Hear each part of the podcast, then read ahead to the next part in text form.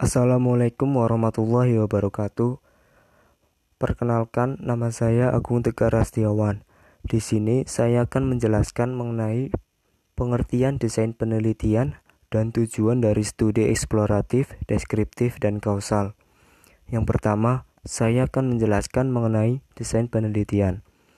Dalam melakukan sebuah penelitian, salah satu langkah yang penting ialah membuat desain penelitian.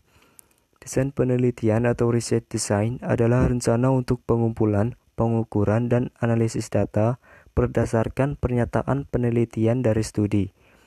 Hal senada juga dinyatakan oleh Sarwono. Menurut Sarwono, desain penelitian bagaikan sebuah peta jalan bagi peneliti yang menuntun serta menentukan arah berlangsungnya proses penelitian secara benar dan tepat sesuai dengan tujuan yang telah ditetapkan.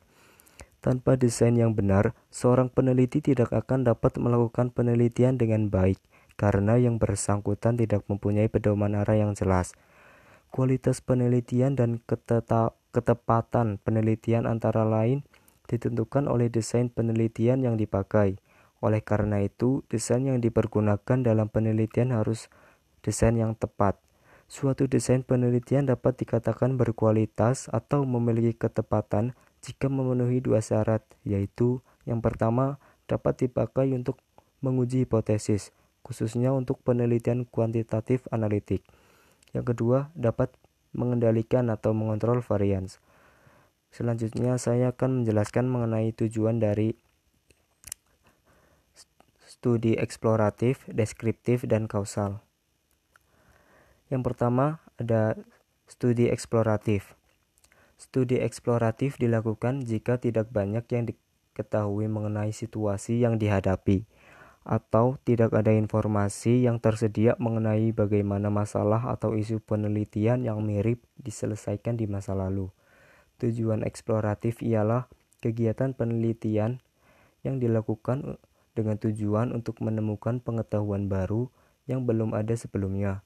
Misalnya, Peneliti yang pada akhirnya menemukan teori baru bahwa ekstrak mangga dapat menurunkan kadar kolesterol, di mana sebelumnya belum pernah ada teori dari peneliti yang menyatakan hal tersebut.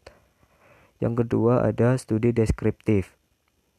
Studi deskriptif merupakan studi yang didesain untuk mengumpulkan data yang menjelaskan karakteristik variabel yang diteliti dalam suatu situasi misalnya mengenai potensi pasar atau peluang banyaknya pembeli bagi produk baru, atau latar belakang sosial dan sikap konsumen yang membeli produk tertentu.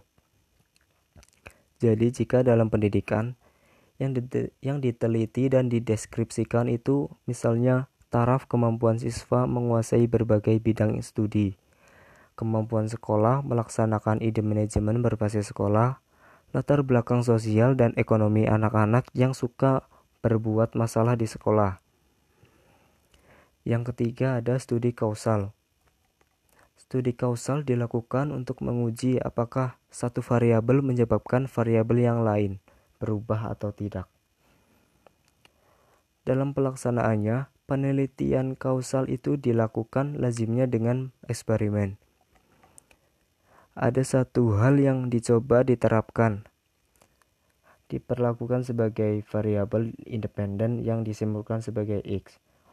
Untuk diuji apakah menyebabkan terjadi sesuatu akibat atau efek. Diperlakukan sebagai variabel dependen atau disimpulkan sebagai Y.